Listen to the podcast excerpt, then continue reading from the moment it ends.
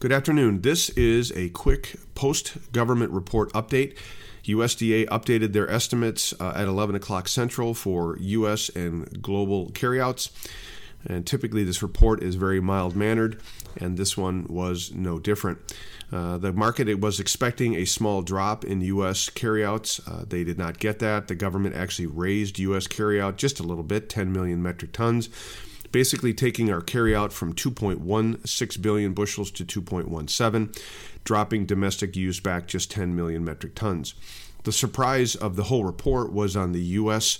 soybean carryout. They dropped exports 35 million metric tons. So that took our carryout from 2.8 billion bushels to 3.15. There were no real changes in the wheat carryout.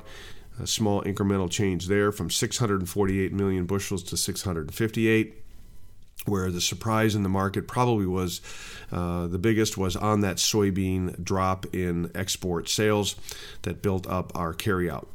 Uh, in the Brazil production numbers, uh, the USDA made virtually no changes on those estimates.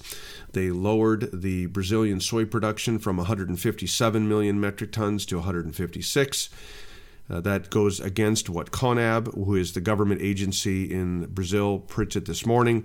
They lowered their number from 155 to 149.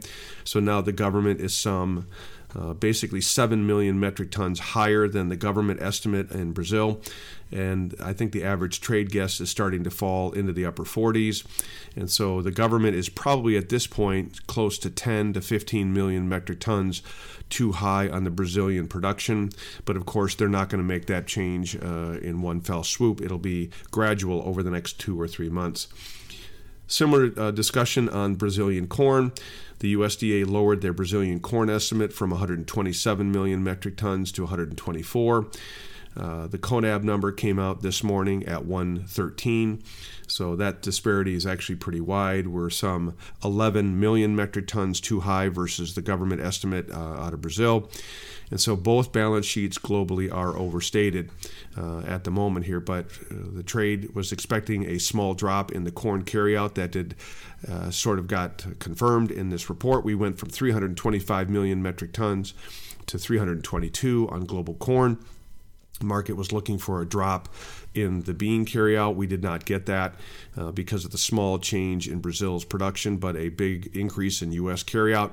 So that took the world carryout from 114 million metric tons to 116 and uh, a small drop in the world wheat carryout, just a very small change in the numbers there. In cotton, they lowered the U.S. carryout 100,000 bales. They uh, increased exports 200,000 bales, but dropped domestic use 150,000. So it uh, ultimately led to just a very small drop in U.S. carryout. They made no changes in the crop production number. So even though the Ginnings numbers continue to slow, uh, and the crop is probably a lot closer to 12 million bales, the government made no changes in that production number. So they ultimately was a very, very small drop in the carryout. But I think uh, we will continue to see this trend uh, lower over the next two, three months on U.S. carryout, as I expect it to fall from 2.9 uh, to closer to 2.4, 2.5 here over the next several months as we fully digest the scale of the U.S. crop losses going forward. So, what does this all mean? Well, the uh, the market immediately sold off here based on the data uh, on that surprise on the soybean number, but we crawled back to unchanged. Same thing on corn. We were down five cents. We're now unchanged on corn at the recording of this. Cotton was up nicely on the day. It sold off uh, right after this report, but we did get filled on the initial orders at 88.50, and we came up and got close to the 89.50. We haven't filled that in yet, uh, but those should hit here hopefully within the next week. In which case, at some point, I expect a uh, fallback in cotton prices as technically we're getting a little overextended. But uh, this report, of course, did nothing to change my view on the long term uh, market values here. This market has been dominated uh, 100% by managed money in the grains and the extraordinary selling by them. Sentiment is bouncing and getting very close to all time historic lows on corn and beans for this time of year. Uh, but it wouldn't surprise me. We have a little bit more work to do on the downside in the grains before we finally bottom out here. And build out what will certainly be, if not a record short, close to a record short in the grains here over the next week or two. In which case, then the reality of the size of the crops in Brazil that should ultimately move demand back to the U.S. will start to play out and then we get rallies back to those targets that I'm ultimately looking for.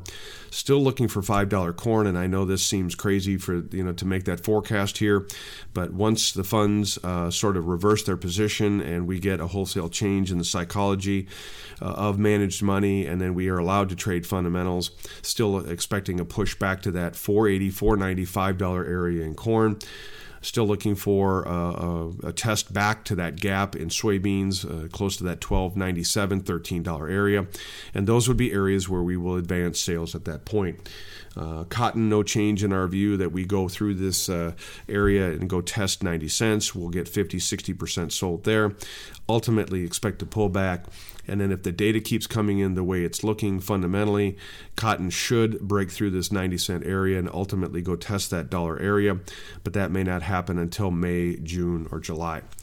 All right, so that's the update, real quick. Just uh, wanted to get that to you. These are my opinions and not those of ADM or ADMIS. And we'll talk to you soon. Thank you.